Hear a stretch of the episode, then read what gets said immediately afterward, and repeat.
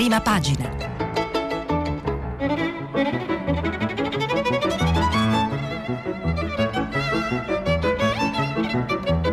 Questa settimana i giornali sono letti e commentati da Mario Secchi, direttore dell'agenzia di stampa AGI. Per intervenire telefonate al numero verde 800 050 333. Sms e WhatsApp anche vocali al numero 335 5634 296.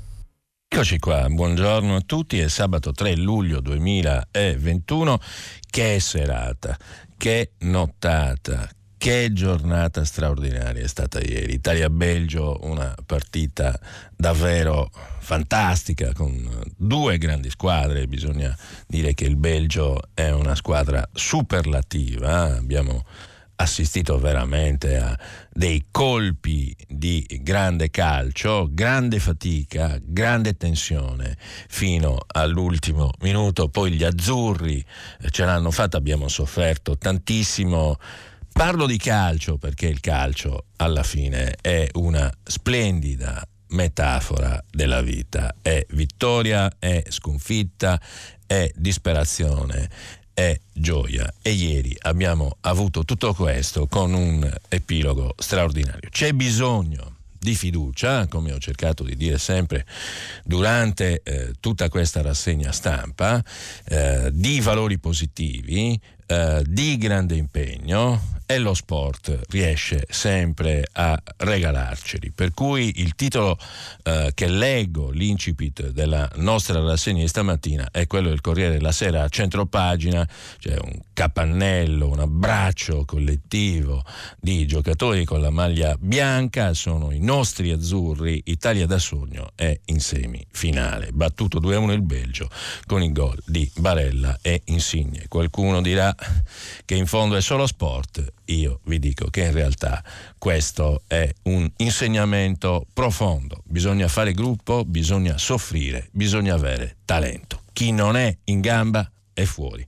Questo è il punto. Il Belgio ha perso perché i nostri erano migliori. Si sono complimentati tutti e poi sono andati a dormire. Siamo in semifinale.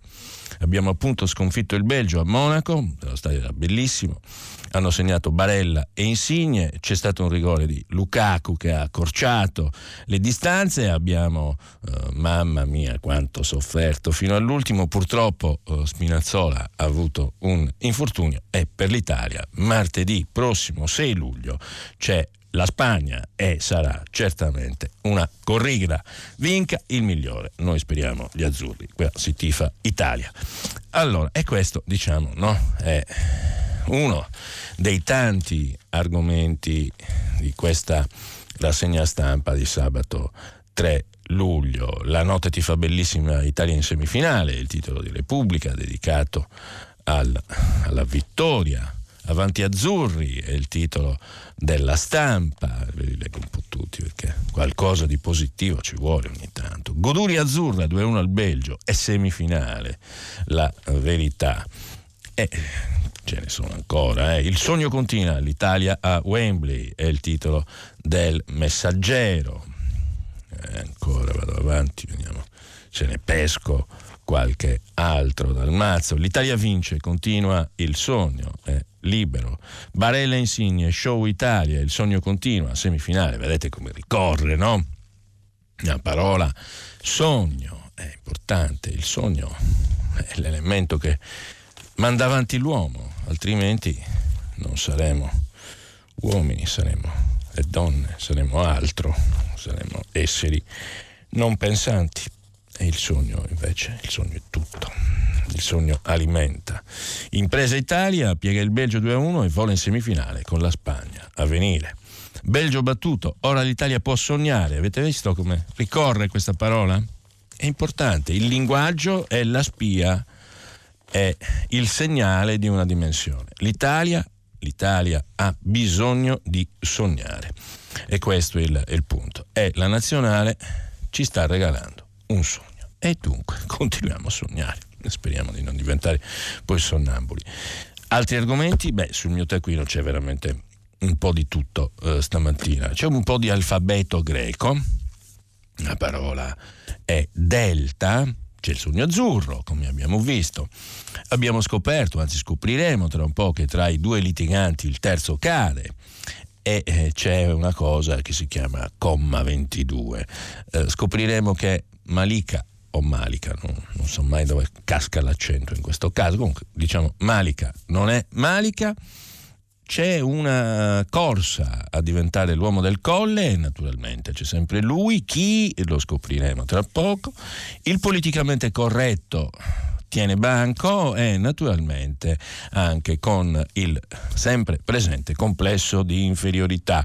Si muore di caldo, letteralmente, Parleremo un po' di, se abbiamo tempo, di mercato, neosocialismo, neopopulismo e naturalmente di Stato, la cosa non è affatto noiosa. Siamo in luglio, come sapete tutti, appena iniziato, fa molto caldo eh, e a noi però interessa molto una cosa chiamata dicembre, che riguarda, guarda un po', il eh, capitalismo italiano e chi lo controlla. Allora, ricominciamo dopo un preludio tutto dedicato agli azzurri a parlare diciamo, della quotidianità. Lì eravamo dentro la dimensione dello straordinario. Qui andiamo all'ordinario. Variante Delta in 16 regioni, questa è l'apertura del Corriere della Sera, gli scienziati presto dominerà, Lombardia nessun morto per il virus dopo 269 giorni, e secondo me questa è la notizia, Occhiello, Brusaferro, insistere con il tracciamento, calano i positivi, speranza, per la prima volta non firmo ordinanze. Deo grazia. E naturalmente dentro il Corriere della Sera, nelle pagine interne, troviamo declinato questo argomento. La cosa più importante è che nessun morto in Lombardia. Poi c'è la variante Delta, ma insomma, poi bisogna misurarla come sempre nei suoi effetti, soprattutto ospedalizzazioni e naturalmente decessi, così si, fa, si, si pesa il vero impatto. E infatti a pagina 2 del Corriere della Sera poi l'apertura, il titolo principale è questo, zero decessi in Lombardia, è la prima volta dal 6 ottobre. A pagina eh, 3 del Corriere c'è eh, un'intervista a Andrea Gori, che è stato il primario, è il primario di malattie infettive del Policlinico di Milano. Finalmente, finito quel film dell'orrore, usavamo l'ossigeno delle ambulanze. Gori, tutti con il casco nella sala del pronto soccorso. All'ospedale in fiera, una rievocazione del periodo più duro della pandemia. Eh, all'ospedale in fiera camminavo lungo l'infilata di pazienti incastrati a pettine, un letto, un respiratore. Scene da fantascienza, ma era la realtà. I 500 più gravi. Qualche giorno fa abbiamo festeggiato le dimissioni dell'ultima persona intubata. C'era l'orgoglio di aver gestito i 500 malati più gravi. Ecco, di questo bisogna ricordarsi, che abbiamo fatto un lungo percorso e alla fine, alla fine, abbiamo visto davvero la luce, dobbiamo essere positivi, combattivi. Naturalmente dobbiamo anche stare attenti e quindi la gara tra le varianti Delta sale al 22%. Sapete tutti che il virus muta, ma questo non significa che i vaccini non funzionano, anzi, anzi, è il contrario, i vaccini funzionano e stanno funzionando molto bene eh, anche con la variante. Anche ieri sono arrivate numerose conferme di questo. Eh, Italia per gli SS, alfa in calo, ma resta la più diffusa. Brusaferro insistere con il tracciamento dei casi. Ecco, questo è importante perché eh, con il precedente governo si disse no, tracciamo tutto, l'app, eh, vabbè, sapete com'è andata, è inutile, è inutile dirlo, non hanno tracciato proprio niente.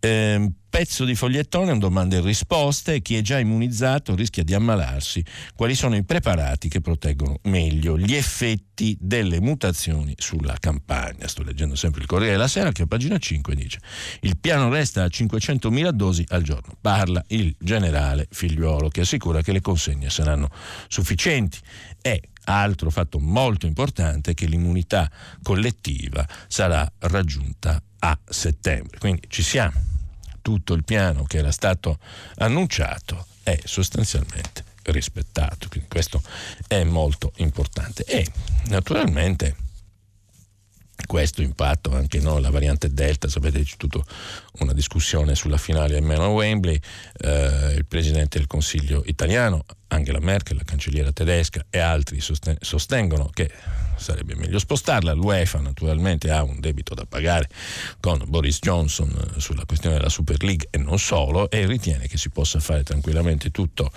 a Londra e quindi si farà là. Il muro anticontagio c'è una partita a Roma naturalmente perché eh, gioca l'Inghilterra come sapete. Si teme l'arrivo di un po' di tifosi c'è l'obbligo di tampone negativo per entrare all'Olimpico il muro anticontagio 3.000 agenti allo stadio in centro vietati gli alcolici per la partita a Roma e vedremo naturalmente poi come vanno le cose ecco questa è già una prima carrellata su uno dei temi del giorno, e cioè sulla famosa parola greca. Delta, che è presente in 16 regioni, ma in realtà, ripeto, la cosa più importante è che non c'è neanche un morto per il virus dopo 269 giorni in Lombardia. Questa è una notizia fantastica.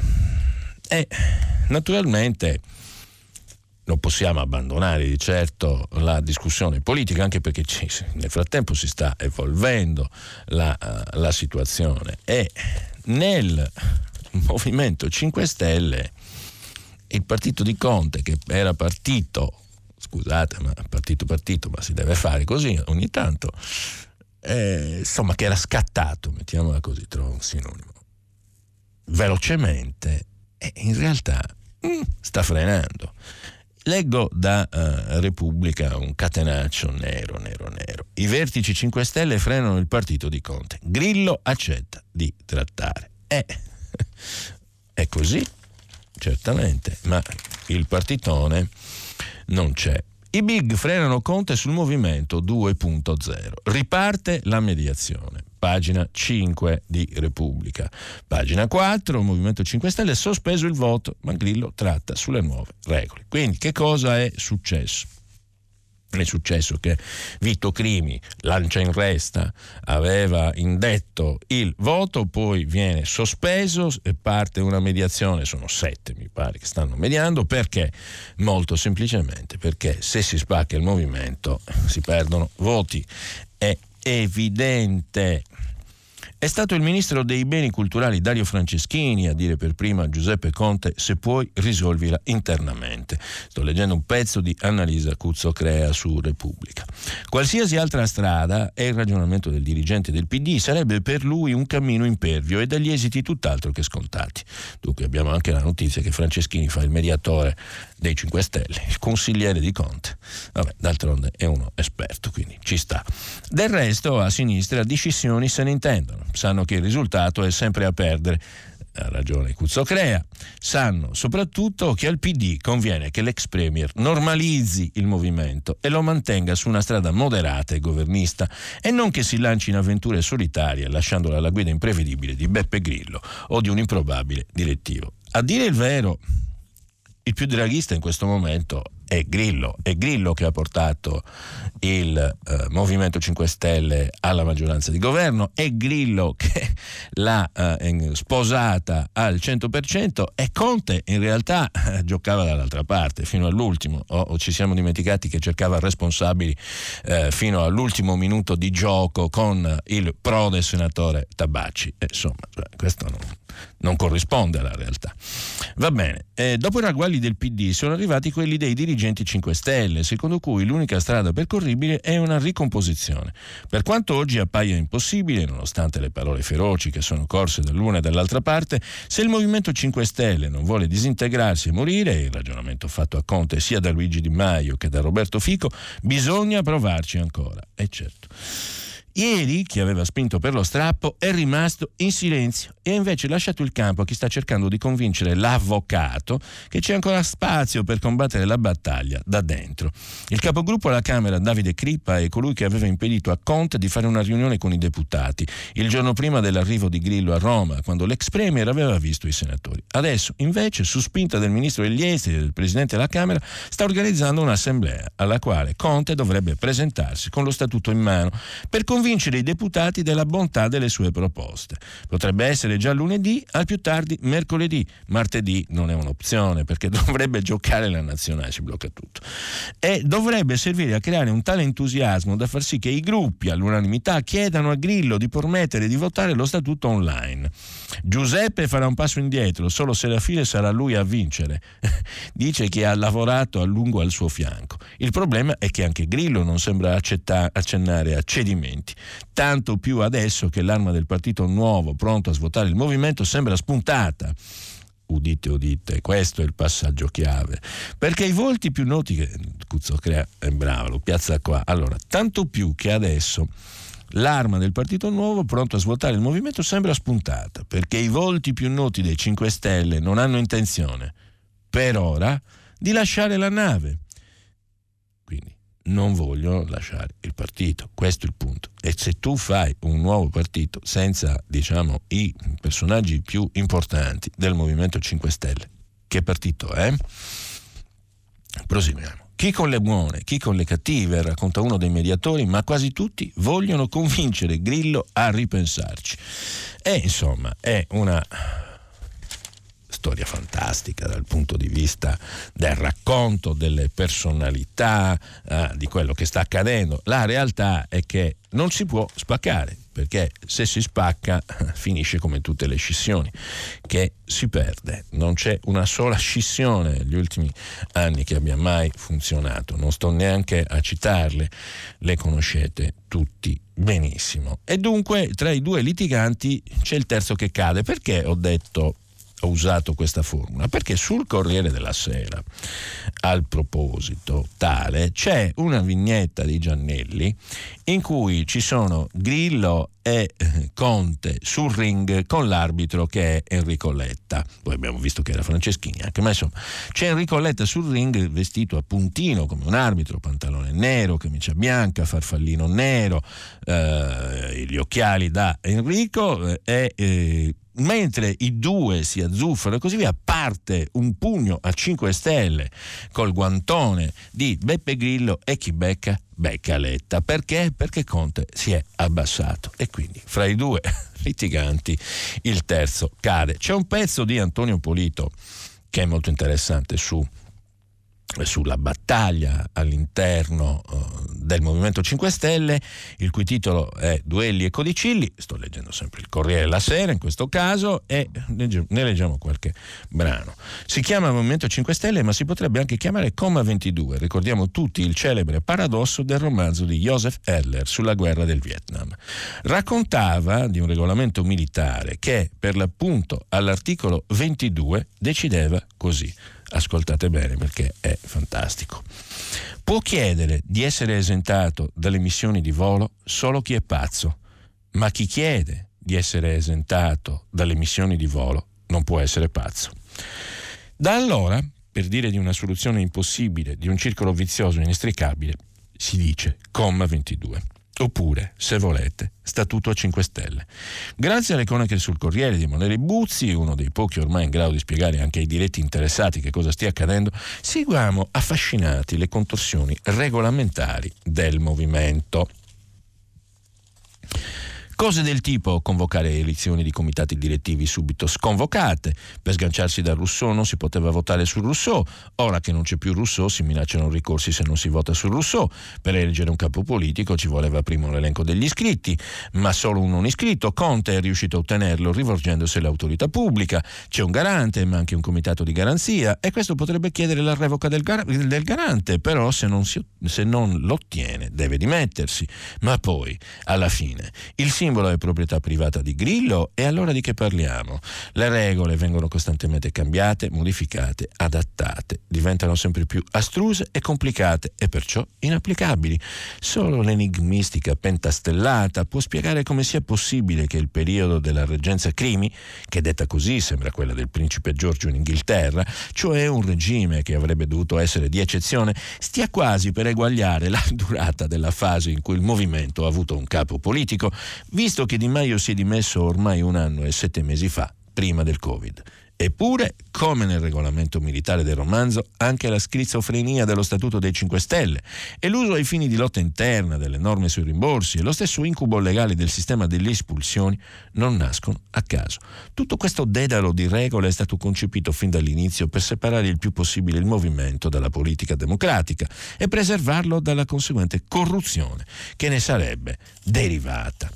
E così via Antonio Polito sul Corriere della Sera, che mi, che mi pare mh, colga con grande acume uno dei problemi eh, dei 5 Stelle, non solo, eh, sono in molti ad averlo, eh, della forma partito in generale, che o c'è ed è diciamo eh, molto compressa nella discussione interna oppure non c'è del tutto ed è affidata come eh, ormai eh, è molto diffuso nell'era contemporanea al partito carismatico. E quindi eh, i 5 Stelle sono una via di mezzo questa cosa qua, un non partito, movimento con eh, un fondatore che è un capo carismatico, non ci sono dubbi eh, su questo, e poi intorno delle comparse che fanno il loro lavoro naturalmente. Tra le comparse c'è anche l'ultimo arrivato della serie, e cioè Giuseppe Conte, che gioca la sua, la sua partita, eh, recita il suo copione. Vedremo come va a finire questa commedia,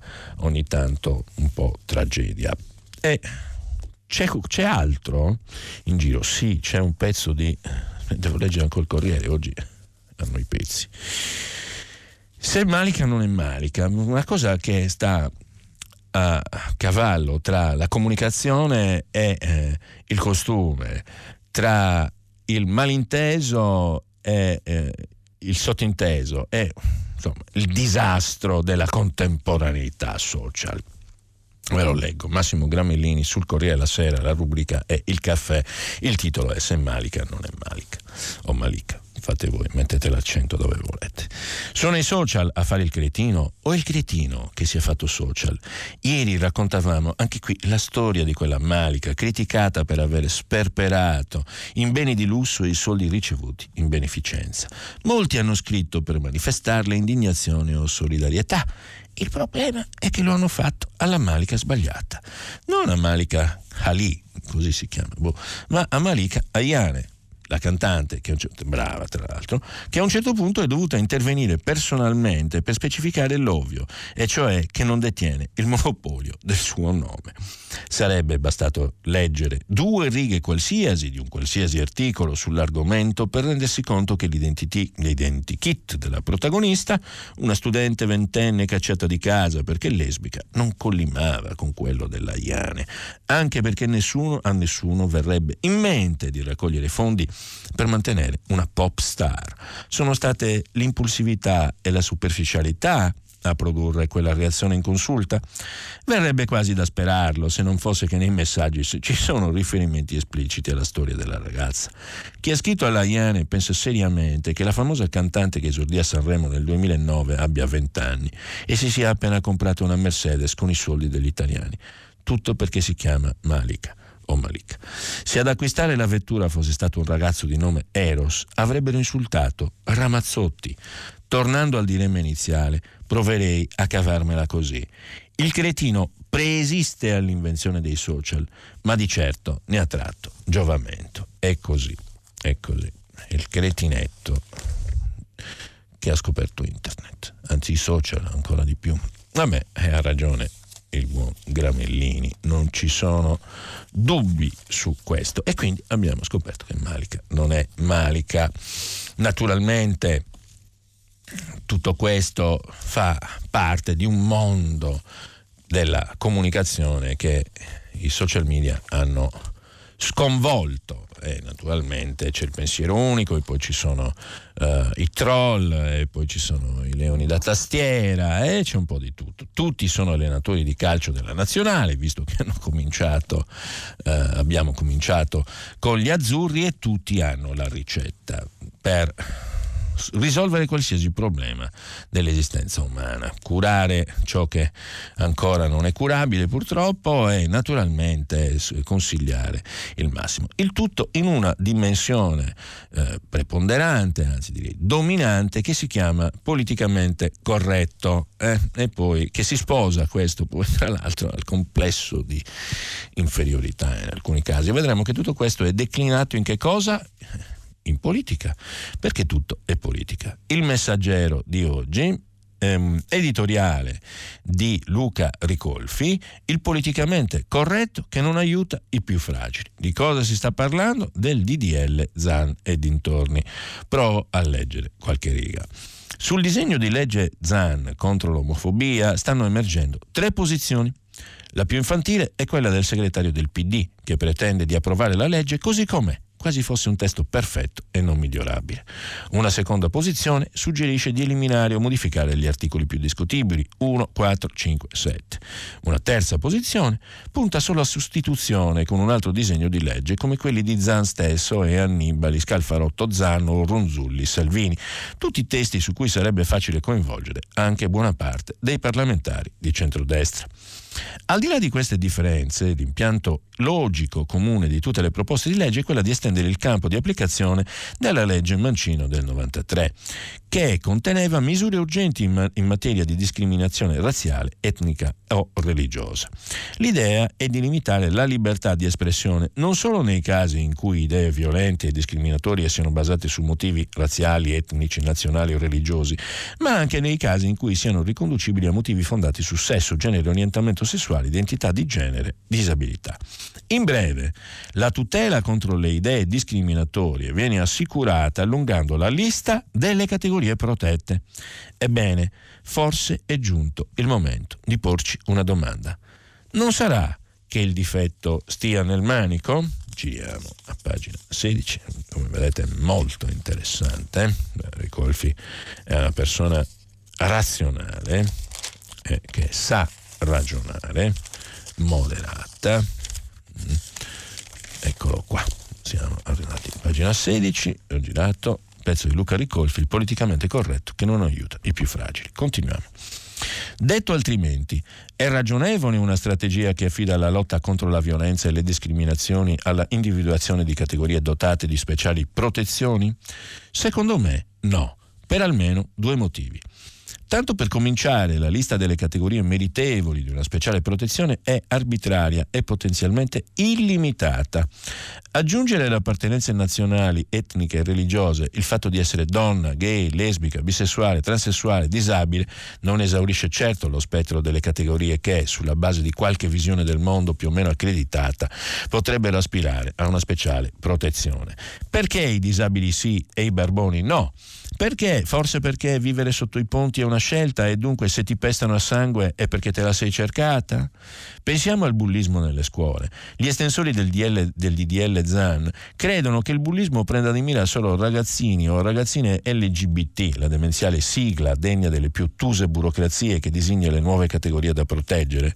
Non sanno che nelle scuole ad essere presi di mira sono da sempre anche i grassi, secchioni, timidi e ora grazie a internet anche quelli infelici che hanno pochi like e pochi follower, chi ha figli sa che Ricolfi sta dicendo la sacrosanta verità. Ma c'è anche un'altra ragione per cui la strada di, di, moltiplicare le categorie degne di una speciale protezione è pericolosa ed è che essa innesca innanzitutto nell'opinione pubblica una grottesca competizione petizione vittimaria, nella quale non conta nulla il fatto che la vittima sia semplicemente una persona, un essere umano che riceve un'offesa, e diventano cruciali le categorie di appartenenza degli aggressori e delle vittime. Si fa sempre più interessante. Vogliamo fare degli esempi? Ve ne sono due recentissimi. La stampa progressista, sempre, molto, sempre molto circospetta nel criticare l'Islam, dopo aver snobbato per giorni la quasi certa uccisione di Saman da parte dei suoi familiari pakistani, è stata costretta a tornare sui propri passi solo allorché alcune femministe, a partire da Ritanna Armeni, e Viveritan, sono insorte facendo notare che la vittima era una donna. La carta essere donna è stata giocata contro la carta essere immigrati o essere islamici, come se uccidere una persona perché non accetta un matrimonio imposto dalla famiglia non fosse un comportamento esecrabile in sé, a prescindere dalle categorie di appartenenza dei soggetti coinvolti. È molto interessante. Secondo esempio le polemiche con o senza inginocchiamento dei calciatori sulla solidarietà a George Floyd, il nero soffocato e ucciso da un poliziotto americano.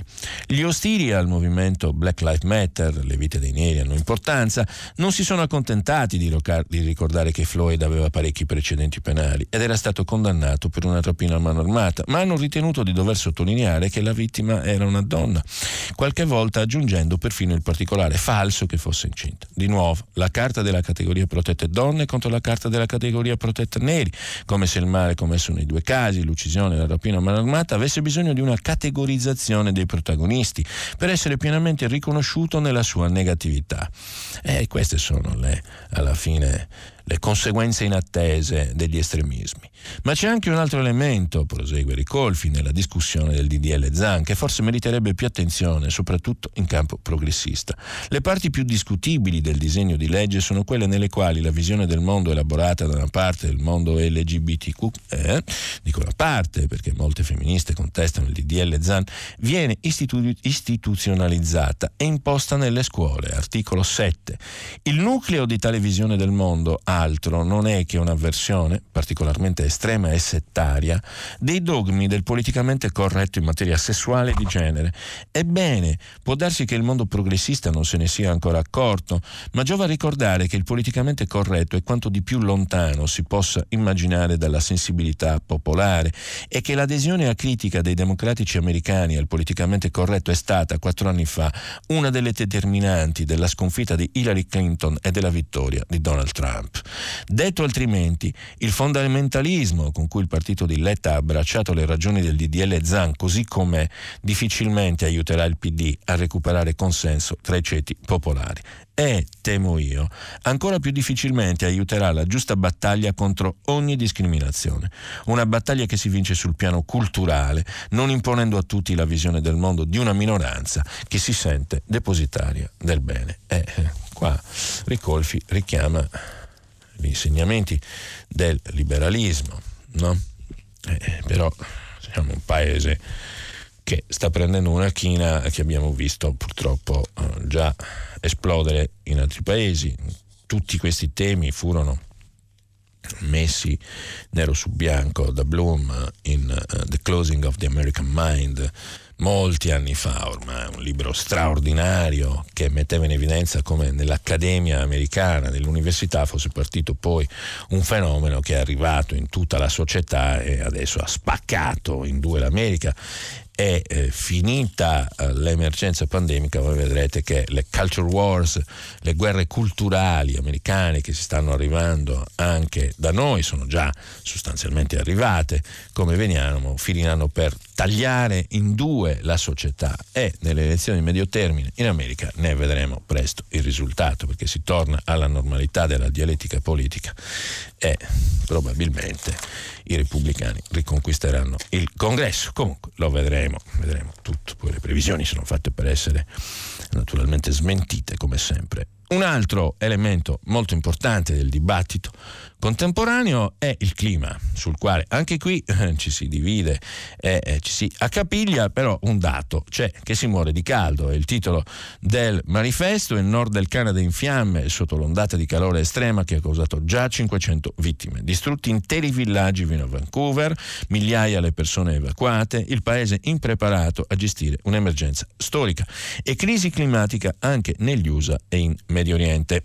L'altro giorno eh, Tozzi, Mario, che abbiamo letto un pezzo su, sulla stampa di cui abbiamo letto appunto questo articolo, eh, spiegava che in realtà tra clima e tempo c'è una grande differenza. Qui siamo a una questione di tempo, il clima è dato dagli elementi eh, raccolti nel corso di un periodo più lungo di adesso. E naturalmente però questa è una cosa che, che, tocca il canale d'infiamme sotto un'esplosione di calore estrema, pagina 2 del manifesto, l'equilibrio della Terra si sta alterando pericolosamente, parla Federico Grazzini, meteorologo e così via. Sono anche qui cioè, grande, grande dibattito, antropocene o no. Eh, basta le formule diciamo, della decarbonizzazione, della doverosa e importante transizione energetica, naturalmente sostenibile, dico io, o no?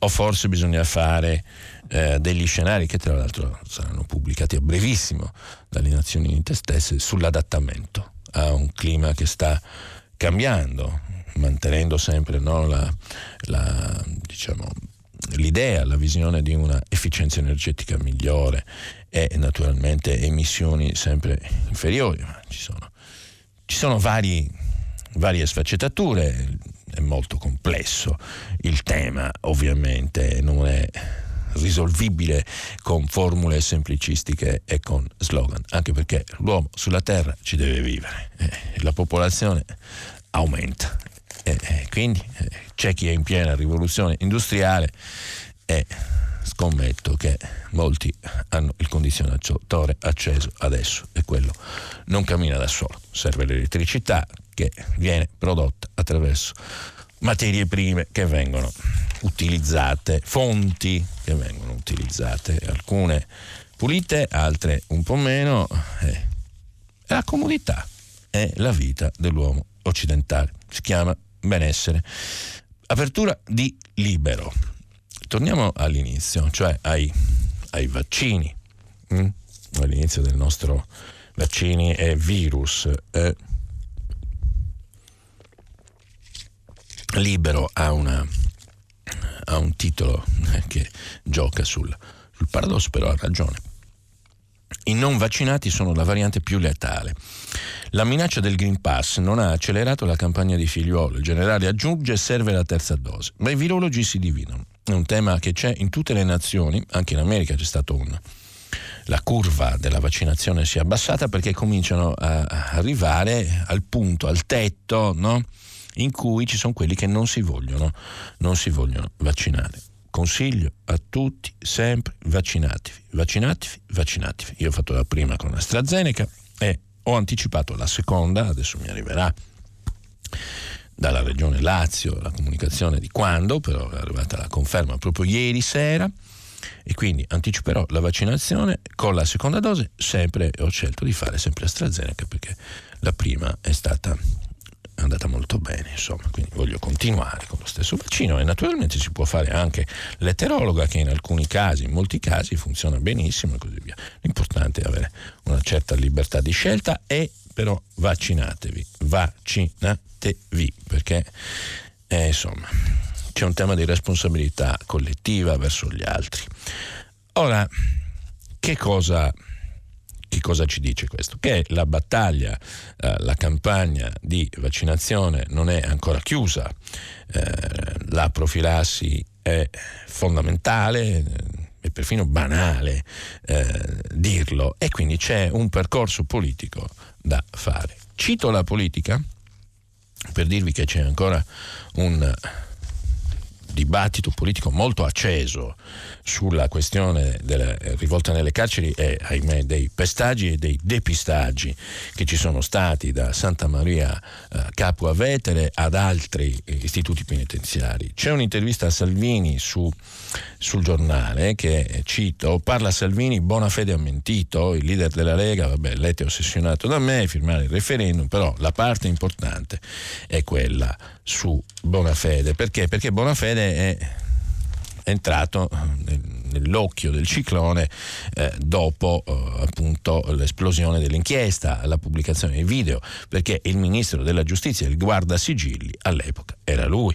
E, eh, che naturalmente nega uh, qualsiasi tipo di, non di responsabilità nei fatti, quella non c'è, ma diciamo di eh, sonnambulismo politico, mettiamola, mettiamola, così. Quindi nega giustamente eh, la sua posizione. Secondo me serve un dibattito parlamentare eh, vero, cioè dovrebbe essere audito buona fede sui fatti dell'epoca, maggioranza e opposizione dovrebbero confrontarsi eh, su questo con tutte le e trarre insomma qualche conclusione politica, perché tutto è affidato alla bravissima ministra Cartabia della giustizia eh, eh, che ha subito assunto una uh, iniziativa forte, ma una ricostruzione storico-politica è molto importante prima pagina del riformista, 10 prigioni sotto inchiesta per torture.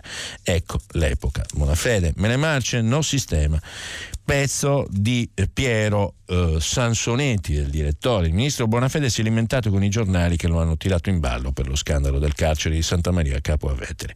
I giornali avevano realizzato un semplice sillogismo. Se c'è stato un episodio di tortura di massa in carcere, se le carceri non dipendono dal ministro dei beni culturali ma da quello della giustizia, la responsabilità non ricade sul ministro dei beni culturali ma su quello della giustizia, che nei giorni dell'azione squadristica nel carcere casertano era proprio Bonafede. Però ci sentiamo ora in dovere di informare il Ministro anche di un'altra cosa. Probabilmente il pestaggio furioso a Santa Maria Capo Vetere non è stato un episodio isolato. Le inchieste che sono state aperte su episodi di pestaggio e di tortura in carcere, sempre nel periodo del Ministero Bonafede, non sono pochi, dieci Inutile continuare a parlare di mele marce. L'uso della violenza e della sopraffazione maramalda nelle prigioni italiane è un'abitudine. Volete i nomi delle carceri sulle quali sono state aperte inchieste per pestaggi e torture tra il 2019 e il 2020? Eccoli qui. Viterbo, Monza, Siena, Torino, Palermo, Milano, Opera, Melfi, Pavia e Ascoli, come Santa Maria Capo a Vetere. Fanno giusto 10. Comunque, buona fede, qualche ragione ce l'ha. Nel suo ostinato respingere le proprie responsabilità, nel senso che le responsabilità non sono certo solo sue. Probabilmente si è anche trovato, negli anni a via Olenula, a dover gestire una partita molto complicata, presa, pressato dall'enorme forza di Sueson del partito dei PM e dalla smania manettara dei 5 Stelle. E poi c'è un secondo elemento al suo discarico, e noi lo abbiamo scritto dal primo giorno. La violenza in carcere non è l'esito della follia di qualche gruppetto di guardie. La violenza è il carcere. Il carcere la crea, sempre. Il carcere è un'istituzione folle che al più presto va abolita o comunque ridotta ai minimi termini. Questa è la posizione di Piero Sansonetti ci sono tantissime cose molto interessanti, c'è l'Osservatore Romano di ieri perché esce poi a fine mattinata come sapete, e, mm, che pubblica una grande foto e in un video il tentativo di speronamento di un'imbarcazione carica di migranti. Operazione di soccorso con un pezzo molto accorato e giusto perché l'operazione non era affatto di soccorso ma a quanto pare di speronamento. E la legge del mare è che bisogna salvare tutti, sempre. Eh, essendo io un uomo di mare, ci tengo a ricordarlo a tutti. C'è un pezzo del Sole 24 Ore interessantissimo e arriviamo alla parola finale eh, che era contenuta negli appunti del mio eh, taccuino, cioè dicembre. Galassia Agnelli Elkan ecco i nuovi equilibri tra John, Lapo e Ginevra. Documento depositato l'asso che, eh, sì, l'asso, buonanotte. Depositato l'atto che fissa i pesi nella società Dicembre, azionista principale dell'impero di famiglia. Al CEO di Exor il 60%, ai fratelli 20% ciascuno. Si alza il velo sulla storia della Dicembre, il maggiore azionista dell'impero costruito dalla famiglia Agnelli. A distanza di oltre vent'anni dall'investitura ufficiale di John Elkan come successore dell'avvocato Gianni Agnelli, passaggio formalizzato nel 99, un documento di cui il Sole 24 Ore è entrato in possesso e depositato in queste ore presso la Camera di Commercio di Torino, ricostruisce patti sociali, donazioni ed equilibri azionari della società chiave della Giovanni Agnelli BV, capofila del sistema Exor, la holding che custodisce le partecipazioni chiave in gruppi come Stellantis, Ferrari, Partner Re e CNH, solo per citarne alcuni. Per anni inaccessibile, complice la scelta della forma giuridica di società semplice che garantisce la totale riservatezza, questo documento di 25 pagine ripercorre le operazioni chiave della storia della società e dei suoi fondatori. Permette di osservare all'interno la dicembre. Si scopre così che l'intero capitale sociale oggi vede John Elkan al 60% e vicino a lui, con quote del 20% ciascuno, i due fratelli, Lapo e Ginevra. Abbiamo quindi questa, eh, questa fotografia di un pezzo fondamentale del capitalismo italiano e non solo, Exxon è, una, è un player importantissimo a livello mondiale. La rassegna la finisco qui, ma vi do appuntamento tra poco dopo la pubblicità per il filo diretto. Grazie. Mario Secchi, direttore dell'agenzia di stampa Agi, ha terminato la lettura dei giornali di oggi. Per intervenire chiamate il numero verde 800 050 333. Sms e WhatsApp anche vocali al numero 335 56 34 296.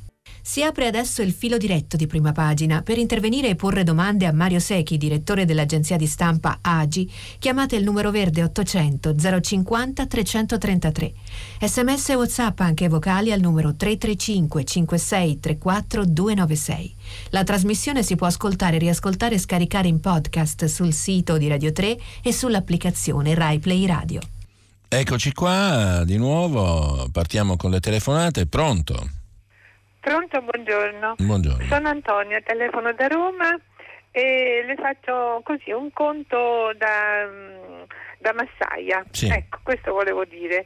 Secondo me la destra non vincerà da, insomma quasi da nessuna parte. Dove? Perché? Nelle politiche, nelle amministrative, nelle... dove? In che... Ma dappertutto perché mi scuso, eh, ma è un conto così eh, da, da- da donnetta molto semplice. Perché? Allora, ehm, intanto si hanno avuto così difficoltà a trovare un nome praticamente sconosciuto per le elezioni a Roma, vuol dire che eh, nessuno che ha un qualche carica o qualche nome da difendere si voleva bruciare.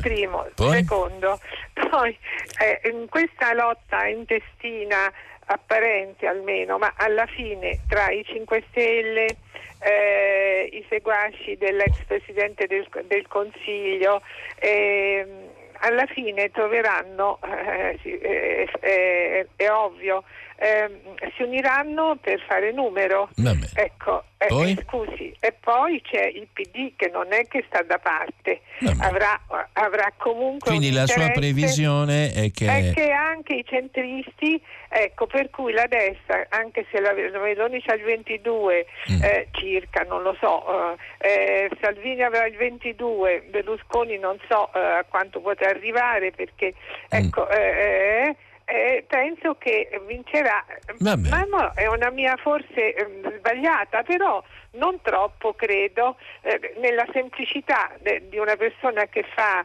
che diventa pratica, ecco, Eh. sarà così. Bene, eh, io accolgo la sua, la sua, la sua visione, signora. Non, non sto neanche a contestarla. Come disse, aspettiamo il 2023 e poi vediamo se lei Certo. ha ragione o no. È sempre così. Noi, noi facciamo i giornalisti, cronaca, non, non è che facciamo, facciamo altro. Andiamo con un'altra telefonata, grazie. Pronto? Eh, buongiorno, Buongiorno. chiamo Salvatore, telefono dalla provincia di Bergamo. Sì, E, volevo intervenire sul cashback che lei ho visto Mm. eh, approva insomma, il fatto che sia stato sospeso sì, e quindi penso che se fosse bloccato lei sarebbe ancora più assolutamente sì. Sono d'accordo col Presidente del Consiglio, solo che non è un Ecco, argomento che abbiamo eh, letto oggi. Però ora- andiamo avanti. Eh, però il cashback non è un'invenzione di Conte, è stata, eh, era una, una cosa che è stata mutuata da altri paesi. Sì, Ormai sono decine di paesi nel mondo che l'hanno adottata. Sì. Bene. quindi E non è comparsa da nessuna parte la notizia che l'Italia sia il primo paese al mondo che dopo aver adottato blocca il cashback. Sì. Sarà un motivo. sì, c'è il motivo, l'ho spiegato più volte Ecco, durante la non rassegna ci sono evidenze. No, no, scusi, no, dice no. Draghi, dice Eh, che non ci sono eh. evidenze, quindi lo sospende per sei mesi. Eh sì, Ma questo non ci sono evidenze e mi ricorda tanto, non ci sono evidenze per una cura e quindi eh, bisogna avviare le vaccinazioni. E, e- ma qua non siamo in medicina, qua siamo in economia che è molto vicina alla matematica, una scienza esatta. Mm, sì, direi Quindi, che eh, Draghi la basta una conosce bene. settimana, basta una settimana per capire Mm, se il cashback è positivo o non Ho capito, positivo. va bene. A me Ho è bastato la mia esperienza personale. Io Mm. sono un pensionato che eh, non supera le 1200 euro al mese e grazie al cashback quest'anno io avrò un introito tra me Ho e mia moglie di 3300 euro. Eh, beato lei, eh, che vuoi Eh. che le dica? Sono contento per lei ovviamente, solo che dai casi singoli non si possono fare i casi generali, per cui io ringrazio il lettore per la sua ovviamente testimonianza e per eh, aver espresso la sua legittima opinione, eh, però eh, insomma adesso insegnare l'economia a Draghi forse mi pare un po' eh, francamente eccessivo. Il Presidente del Consiglio ha spiegato in, eh, nel Consiglio dei Ministri perché la norma non va bene, perché il cashback non va bene, perché è, ha carattere regressivo, indirizza risorse verso categorie e aree del paese in condizioni economiche migliori e quindi è sostanzialmente iniquo. E la maggiore concentrazione si eh, registra tra gli abitanti del nord, più in generale nelle grandi città, con un capofamiglia di età inferiore a 65 anni, un reddito medio alto e una condizione ben diversa da quella dell'operaio e del eh, disoccupato. Queste categorie sono quelle che traggono i maggiori benefici dei cashback e dei, dei bonus e super bonus collegati. Quindi non c'è poi inoltre nessuna obiettiva evidenza, questo ha ripetuto il Presidente del Consiglio, della maggiore propensione all'utilizzo di pagamenti elettronici da parte degli aderenti al programma, che era un altro dei fondamenti. Quasi il 73% delle famiglie già spende tramite le carte più del plafond del provvedimento. Pertanto la maggior parte potrebbe ricevere il massimo vantaggio anche senza intensificare l'uso delle carte. Io mi fido di Draghi eh, perché sa fare il suo mestiere. Andiamo avanti. Pronto? Pronto, buongiorno. Buongiorno. Sono Marcello Ravatti da sì. Grassi, da Firenze. Senta, io volevo parlare un po' di questo aumento di prezzi generalizzato un aumento che mh, mm, mi sembra fuori luogo in un momento di ripresa uh, dopo la pandemia, pandemia anche se eh, il tutto non è passata. Voglio dire, a iniziare dalla carburanti che si portano dietro tutto il resto, si parla di luce, acqua e poi tutti i generi. Non ho sentito una parola né dal governo né dai partiti di sinistra, di destra, eh, associazione consumatori tutto va bene, tutto qui non si fa che santificare Draghi, per l'amor di Dio. Eh, ho capito. Allora, però, in realtà, ehm, innanzitutto c'è un effetto inflativo che ancora non si vede in Italia, ma nel mondo sta salendo. Tant'è che le banche centrali stanno discutendo di un aumento dei tassi eh, in autunno o quando riterranno più opportuno. Ma ormai il dibattito è aperto. La spinta eh, dell'energia, dei prezzi energetici è un fatto reale. Il mondo, nell'economia mondiale c'è in corso un rimbalzo spettacolare dell'economia. La stessa Italia potrebbe fare un più 5% e quindi l'inflazione è un, è un dato eh, naturale già di così. Poi ci sono una serie di storture, di colli di bottiglia molto grandi che ho già cercato di, così, di, di raccontare eh, nelle puntate precedenti eh, sul mercato delle materie prime. Eh, il mercato dei noli è schizzato alle stelle, non si trovano container per eh, fare il trasporto delle le merci, le merci non viaggiano, eh, non, non viaggiano con eh, il teletrasporto di, ta- di, Star Trek, servono aerei, navi e questi funzionano a petrolio, eh, tanto per essere chiari. E la Cina è, che è ripartita alla grande con la sua economia, è il più grande eh, divoratore di petrolio del mondo. E, mh, mm, l'effetto in Italia sulle bollette c'è stato un provvedimento urgente del governo la scorsa settimana, non è vero che non se ne parla. Se ne parla tantissimo e ci sono provvedimenti dell'esecutivo in corso. Quindi insomma è un tema molto grande, il lettore fa bene a sottolinearlo, ma uh, ci sono i fatti poi come sempre, no? le opinioni uh, sono un po' diverse naturalmente. Prego. Pronto? Pronto? Pronto? Eh, sono Antonio e chiamo da Tortolì.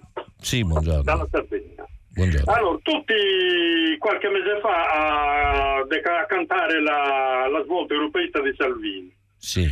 Poi sono venuti gli accordi con Orban e, sì. con Orban il più anti-europeista che c'è e il partito di Salvini ha votato gli accordi in Europa, quegli accordi capestro per l'Italia, considerati capestro per l'Italia. In Europa fanno gli europeisti e in Italia fanno gli anti-europeisti. Questa è coerenza. E certa stampa è tutta zitta, oppure lei non l'ha voluta leggere. No, Poi io- volevo aggiungere un'altra cosettina e mi sto zitto. Sì. Eviti questi commenti, lei dovrebbe leggergli gli articoli. Vabbè, io- A commentarli ci pensiamo Sì, noi. no, La ringrazio. non funziona, non funziona così naturalmente, però lasciamo, lasciamo le libere opinioni, non, non ci sono, eh, non ci sono problemi. Andiamo avanti. Pronto? Salvatore, buongiorno dalla provincia di. Reggio Calabria. Buongiorno direttore, io Buongiorno. l'ammiro, mol- l'ammiro molto perché è una persona molto schietta e ha il coraggio di dire tranquillamente i suoi pensieri e Eh. non si fa intimidire. No, no, proprio Eh, l'ultima io cosa chiamo- che possono fare con me. Io chiamo per eh, una notizia fresca fresca di ieri Sì. sera. È saltato il candidato regionale del PD in Calabria. Sì. Eh, è saltato perché eh, questa è, un'impre- è un'imprenditrice, eh, gli è stato ritirato un certificato antimafia a una delle sue aziende ed è saltato. Ma volevo fare una semplice domanda, ma la politica nazionale, in generale, non voglio parlare solo del PD, in generale, prima di venire in Calabria, perché non studia bene il territorio, un territorio che ha Mm. le mani in pasta al 70% per quanto riguarda la delinquenza organizzata. Non sto dicendo che il 70% dei calabresi è un delinquente, no, sto dicendo che hanno le mani in pasta. In poche parole, quando ci stanno gli interessi di mezzo nessuno guarda nulla. Mm. Ok? In modo particolare la politica non si cura, non Mm. si cura di trovare dei candidati che siano, non voglio dire immacolati, ma delle Mm. persone oneste e che possono rappresentare questa ragione. A me viene un dubbio. A me viene un dubbio che la politica stessa abbia bisogno dei voti dei mafiosi e per questo motivo non trova delle persone Sì. oneste e sincere. Mm. Eh, le, le chiedo scusa, se le potevo aggiungere una piccola chicca che forse le farà, le farà piacere sentirla. Eh, ieri il presidente eh, facente eh, eh, diciamo, eh, che, le- che rappresenta la Lega della regione Mm. Calabria, il signor Spirlini, Sì. ha fatto una bella intervista. Io dico bella intervista perché è una persona molto spontanea, l'ho conosciuta di persona, è una persona molto spontanea. Mm. E ha detto? E ha detto, e ha detto che gli immigrati in Calabria sono i benvenuti, debbono avere una casa, debbono avere un lavoro in quanto saranno i futuri calabresi. Eh, ma, ma Salvini che dirà di questa storia? Eh, non lo so, lo chiederemo a Salvini. la ringrazio per la, per la telefonata.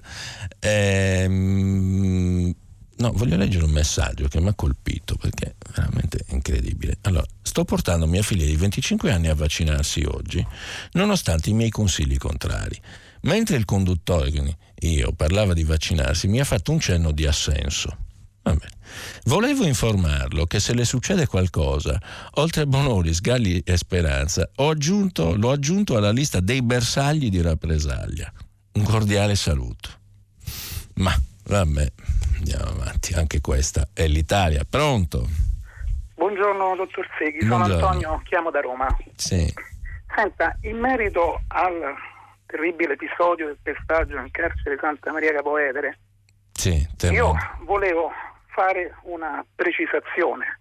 Sì, E vedo che eh, almeno negli ultimi due giorni i giornali si stanno un po' tra virgolette accanendo nei confronti di Bonafede che non esito a de- dire che sia stato un pessimo ministro. sì, Al di là di questo, la mia precisazione verte su questo. Il nostro ordinamento penitenziario accorda ai direttori e ai comandanti delle guardie del carcere ampi poteri di ogni Beh, genere. non quello di pestarli, però abbia pazienza. Attenzione, no, no, certo, Eh, è eh, evidente. cioè, eh. Ampi poteri, le dico discrezionali. Attenzione, questa è una cosa anche particolarmente positiva perché ha consentito ad ottimi direttori di gestire in maniera veramente brillante diverse carceri italiane. Sì, noi- certo, no, questo va anche non lo detto metto in perché, dubbio.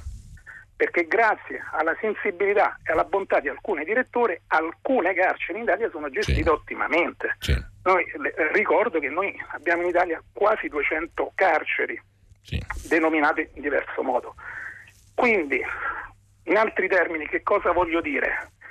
Che se a Santa Maria Capovetere è accaduto quel che è accaduto, forse, anzi, togliendo il forse, le responsabilità vanno ricercate nelle due figure che ho appena citato, perché guardi, basta avere un po' di conoscenza di questioni carcerarie per sapere Sì. che in un carcere non si muove nulla se il direttore e il comandante dei guardie, che ripeto è uno strettissimo collaboratore, non vogliano, non so se mi sono spiegato, adesso io non conosco la vicenda penale nella fattispecie, non so, non, non ho chiamato per dire che la responsabilità mm. Ricade tutta nel direttore, nel comandante delle guardie del carcere Santa Maria Capoete, era solo per dire questo.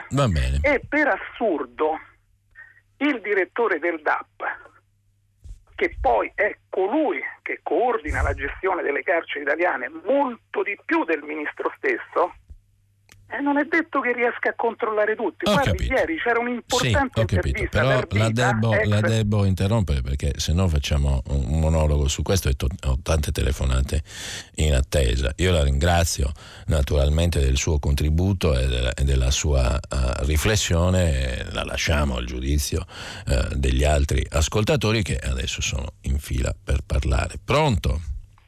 Sì, buongiorno, sono Buongiorno. Roberto da Milano e volevo inserirmi eh, nella domanda di, di un precedente ascoltatore a proposito sempre del cashback per quanto non, Sì. non sia stato trattato tra gli articoli.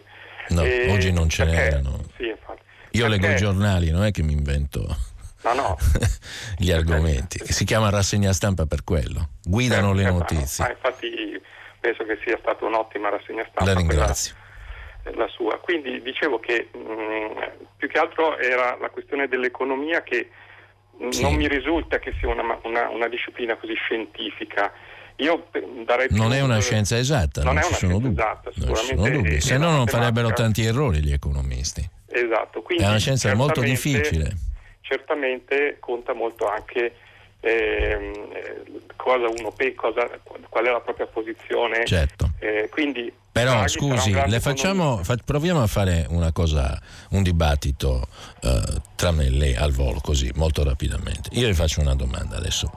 Chi ha la carta di credito solitamente ha disponibilità di fondi, dico bene, perché se no non la può usare. È così? Sì, beh, in realtà serve per anticipare dei fondi che uno Sì. non ha. La vuol chiamare delle carta di debito è lo stesso, ma Sì, se sì. poi non rifondi quei fondi, la carta ti viene sospesa. Dico bene? Faccio proprio una cosa. Le, faccio io le domande per una volta a lei così. E lei mi risponde: Ok, quindi ci sono dei fondi su un conto corrente. Non ci sono dubbi, quindi c'è un conto corrente acceso e c'è, c'è una carta di credito di debito. Va bene?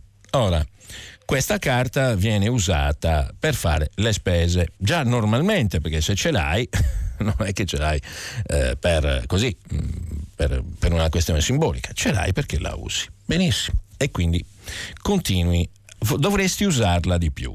Dico bene? Il cashback servirebbe a incentivare, dico a bene? incentivare la diffusione anche del, del pagamento elettronico nel, tra i dettagliati. Benissimo, benissimo, su questo siamo sempre d'accordo io e lei. Andiamo avanti. Ma in realtà cosa scopriamo? Che il Presidente del Consiglio Mario Draghi, ex banchiere centrale, una persona che conosce, diciamo, come funziona il sistema del credito e la finanza, ci racconta che cosa? Ci racconta che in realtà la grandissima maggioranza dei possessori delle carte già supera ampiamente il plafond previsto dal cashback. Quindi io le faccio la domanda. Dov'è l'incentivo? C'è l'incentivo a consumare di infatti, più? ma No, Il, Ecco, il- il punto di partenza era proprio non c'è. di Eh, riconoscere eh, che nell'economia c'è anche una, una valenza sociale. eh, cioè no, ma chiaro. lo- eh, quindi lo scopo è quello di, di premiare chi si ha sempre eh, lo scontrino quando esce da un, eh, da un negozio. Bene, ma quella è un'altra-. Allora, quello però, eh, io sono d'accordo con lei, eh, va bene, il suo ragionamento non è che è sbagliato, ci mancherebbe, e poi non è un dibattito tra eh, bianco e nero, è una cosa che stiamo facendo adesso in questo momento, io e lei, per cercare di capire. Quindi lei è d'accordo con me e con il- soprattutto con il Presidente Draghi che non c'è un'incentivazione, l'abbiamo detto. No, lei ha detto... L'incentivazione dovrebbe consistere, sempre tornando sullo scopo sociale dell'economia, nel eh, pagare piccoli dettaglianti i costi del bancomat. Esatto, ma in realtà quello è un altro capitolo. Adesso e le dico quale capitolo è. Allora, per me, e vediamo se siamo d'accordo, Questo capitolo qual è? È quello dell'incentivare il negoziante a usare sistemi elettronici, pagamenti di moneta virtuale che sono tutti tracciabili. Dico bene? È questo l'incentivo? Sì, dovrebbe essere. E allora l'incentivato non deve essere il consumatore che già consuma e soprattutto che ha disponibilità di reddito e quindi eh, ehm, verrebbe messo in piedi, è stato messo in piedi un sistema iniquo per cui veniva premiato chi aveva già diciamo, una disponibilità abbastanza eh, importante di reddito. L'incentivazione deve andare al negoziante ed è quello che si farà, cioè si farà l'incentivazione sugli esercizi commerciali, che sono i più piccoli tra l'altro che hanno questo problema perché grandi, la grande distribuzione funziona come sapete tutti con la più grande tracciabilità possibile perché hanno, devono fatturare i prodotti hanno il magazzino da tenere e così via in maniera perfetta. E allora il tema è quello, è d'accordo o no che bisogna incentivare i negozianti? Certo, ma eh. bisogna anche premiare eh, chi si comporta bene. Eh, ma chi si comporta si bene, ecco. tutti bene, non ci sarà questa necessità. Qua ci dividiamo. Perché il comportarsi bene è par default. Cioè non è che, siccome, allora le spiego, c'era una cosa divertente, purtroppo in realtà è poco divertente, in Grecia premiavano chi andava in orario in ufficio. La Grecia sapete, sapete com'è andata a finire, no? Eh, allora, non è che l'andare in orario in ufficio costituisce sistema d'eccezione per cui tu devi essere premiato. Però intanto no? in questo modo Segue. loro cioè io premio che cosa? sapevano che entrava in orario in ufficio. In no, eh, no, in questo modo hanno, in questo modo hanno distrutto eh, amico mio, io vorrei tanto che il mondo andasse come dice lei, però purtroppo la verità è che così hanno distrutto il bilancio pubblico e sono andati in default.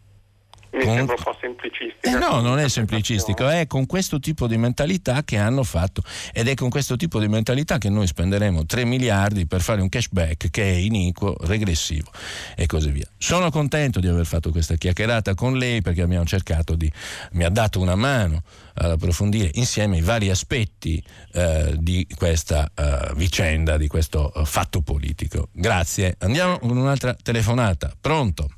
Salve sono, Buongiorno. Uran- sono Uranio e chiamo da Toscania. Che bel nome allora, che ha. Grazie, me lo sono giocato da giovane ampiamente. Questa, eh beh, Uranio. Questo, eh beh, fa colpo, eh. eh beh, poi, faccio, poi, faccio, pure il chimico, quindi si, eh, fa, eh, si chiama Uranio e fa anche il chimico, è il massimo. Eh. E magari è allora, anche appassionato di astronomia. no, no, no, quelle eh, di chimica, con la, io sono uranio con la I. Ah, uranio, uranio, avevo capito urano, ancora no, meglio. No, no. Eh, ha capito? Allora, eh, mi riferisco a una uscita, una posizione di Cazzari di qualche tempo fa che ha detto... Massimo che Cacciari, sì. Cacciari? Il, Cacciare il filosofo. Ah, ecco, sì, no, la sento un po', un po' disturbato, non so perché. Allora, beh, sono pure disturbato, ma insomma, mm. ci ho detto. Ehm, che diceva, vedrete, vedrete, che poi alla fine tutto questo è teatro, no? Mm. Tutti si metteranno d'accordo Conte, Conte ah, Grillo. Conte Grillo. All, Conte Grillo. Allora, stavo pensando a questo fatto del, del, teatro. Io credo che siamo tutti immersi nel, nel teatro, in questo, in questo show, e mi è venuto in mente quello che si dice a proposito dei pesci, che se si dovesse chiedere a un pesce che cos'è l'acqua, lui dice, boh, che ne so, eh. perché ci sta dentro. Quindi siamo talmente immersi in questo teatro che non ce ne rendiamo conto. Allora vi faccio una piccola, che non è una sviolinata, ma è un apprezzamento del giornalismo, eh, vogliamo dire, azzardato comunque interpretato anche in maniera eh, eterodossa che, che lei rappresenta nel mio nella mia valutazione.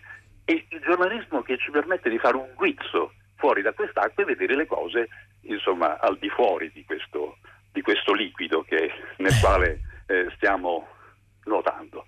Tutto qui. Io la ringrazio tanto del, dell'apprezzamento.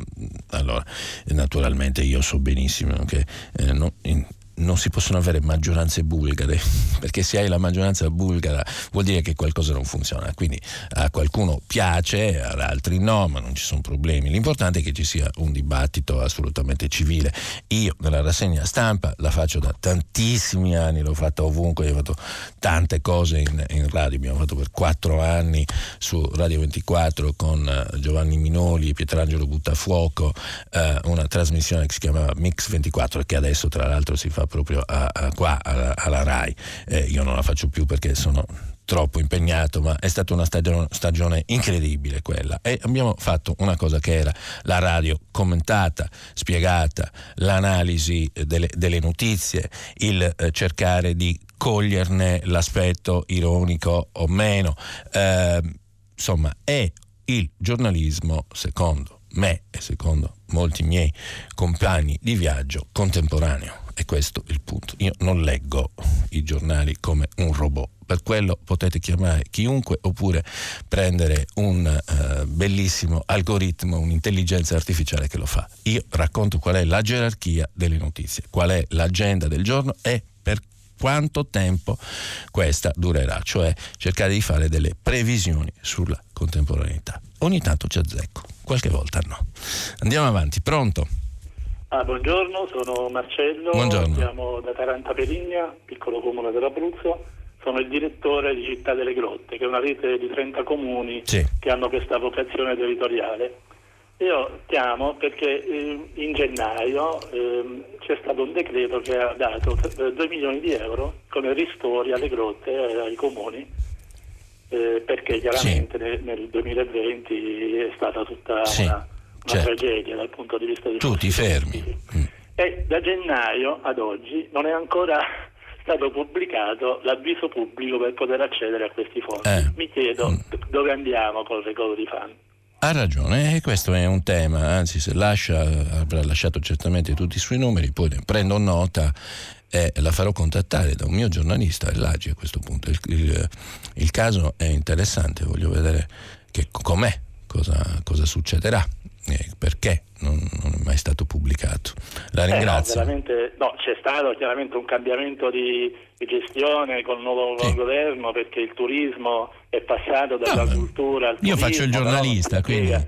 lei mi segnala una cosa, io prendo nota, controllo eh, i fatti, faccio il check e poi se c'è un interesse pubblico generale eh, lo, eh, lo scriviamo.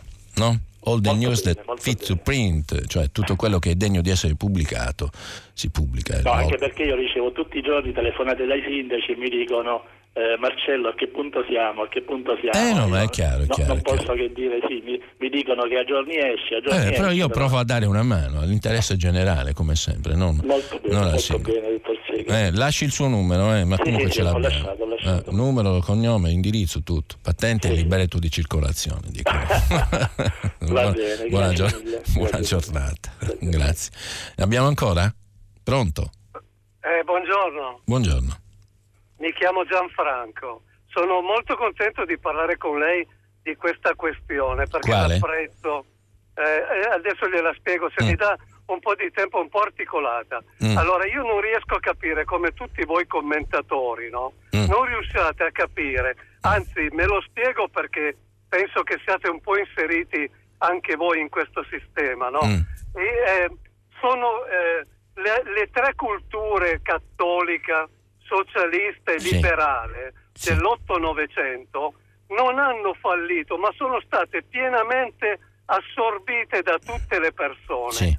E prova ne sia che eh, Croce diceva non possiamo non dirsi cristiani, D'Alema e Bersani si professano liberali Vabbè. e tutti sono convinti dei principi socialisti Ok. per cui gli operai devono Ma lavorare e l'oggetto qual è? Mi scusi.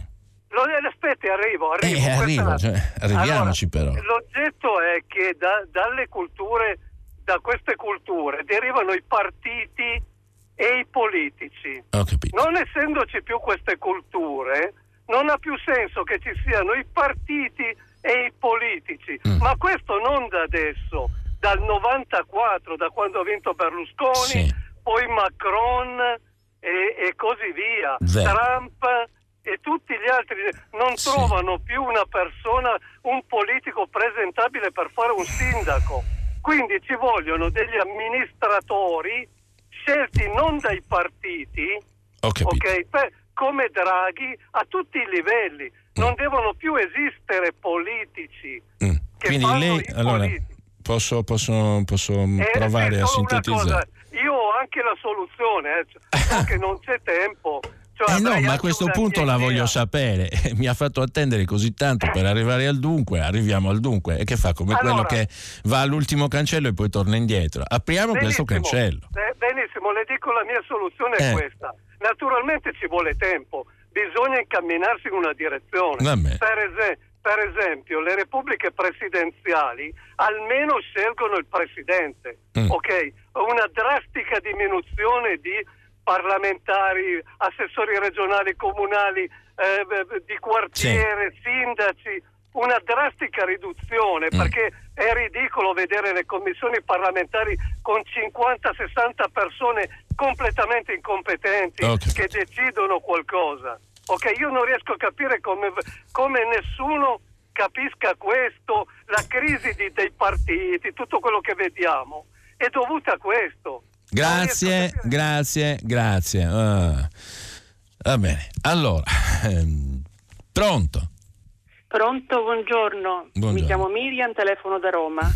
Eh, chiamo a proposito di quell'articolo di Luca Ricolfi. Sì, un bell'articolo. Ecco, ecco io non, eh, non, non, sono molto d'accordo, almeno forse non ho capito, perché queste categorie protette non è che nascono così dal nulla un bel giorno. Mm eh, del resto anche politicamente corretto eh, non è certo il capriccio di, un, di alcuni sfaccendati radical mm. chic, cioè c'è tutta una storia alle spalle, eh, una storia che eh, riporta, mette in, in, evidenza quelle che sono state le ingiustizie di alcun, della, una parte dell'umanità a danni di, di una minoranza. Ho capito, va bene. Ecco, quindi ehm, Luca Ricolvi non credo, non, non, mi, non, ho, mm, non, ricordo che tenga conto di questo fatto, insomma, che è fondamentale. No, secondo me ha fatto un, allora, quel pezzo di Ricolfi è un pezzo molto equilibrato che eh, metteva in evidenza il paradosso terminale del fatto che volendo tutelare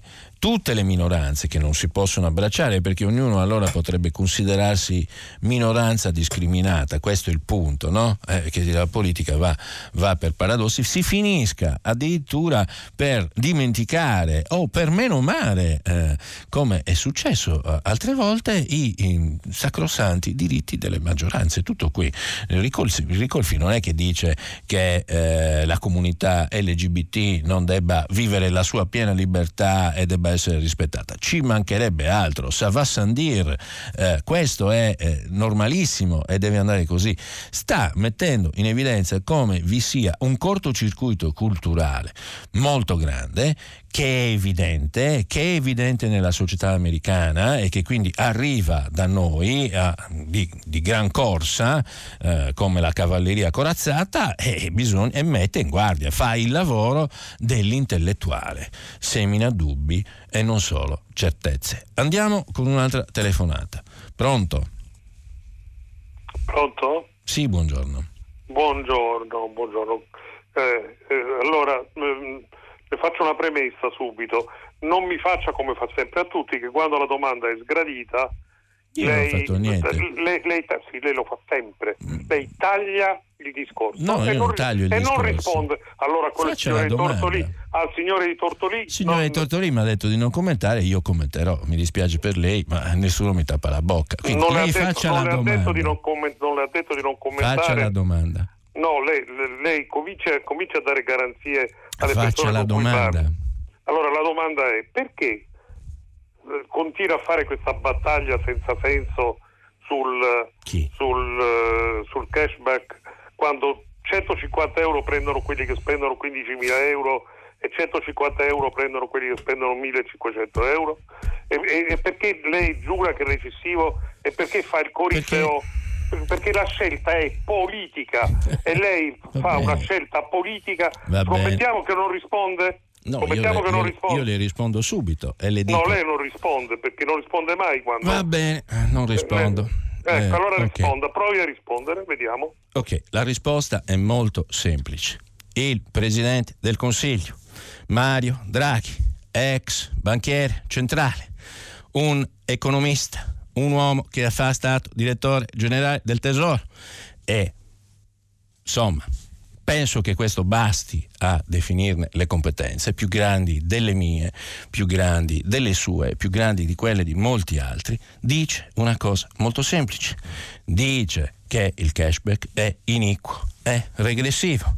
Dice anche che non stimola l'uso della moneta elettronica da parte del 73% delle persone che già superano ampiamente quel plafond. Dice che è geograficamente localizzato nelle aree più ricche del paese, cioè nel nord. Dice che è usato dalle famiglie più ricche. Mi pare che siano argomenti più che sufficienti per dire che non raggiunge gli obiettivi che si prefigge. Costa molto, sono 3 miliardi, e quindi va tolto. Punto. E saranno usati altri strumenti. Questa è la risposta. Andiamo avanti. Pronto? Pronto? Sì, buongiorno. Ah, buongiorno, sono Lido da Siena. Mi hanno pregato di fare questa comunicazione a lei che è diciamo, un personaggio molto interessante sotto l'aspetto della informazione. Allora io parlando delle carceri, per me le carceri hanno il significato di punizione ma rieducazione. Sì. In questo periodo storico, in questo periodo attuale, c'è un, una specie di, di, di, problematica molto grossa nelle carceri. Sì. Allora io mi ricordo da ragazzo che a Ventotene c'è stato un eh, direttore del carcere che si chiamava Perucatti il quale aveva organizzato un sistema di gestione del carcere tutto eccezionale. Sì. Cioè dire, faceva, quello, quello, mi ricordo io perché ero un ragazzo di 10 anni, 12 anni, e l'ho conosciuto personalmente questa persona a Siena, che ehm, aveva messo tutti i carcerati a lavorare sì, nell'ambito sì. Della, del carcere. Sì, non è, l'unico, non è, l'unico, che l'ha fatto, io la, la ringrazio, devo sfumarla, mi scuso di questo, ma ho pochissimi secondi per chiudere, la bellezza di 10 secondi più o meno e anche oggi è andata a chi da che ricotta, a chi da che ricrua, a chi la vuole cotta e chi la vuole cruda, ma l'importante è dibattere, discutere sempre con un moderato principio di ottimismo e di libertà. Grazie a tutti, ci sentiamo domani per l'ultimo giorno della mia rassegna stampa. Grazie e buona giornata.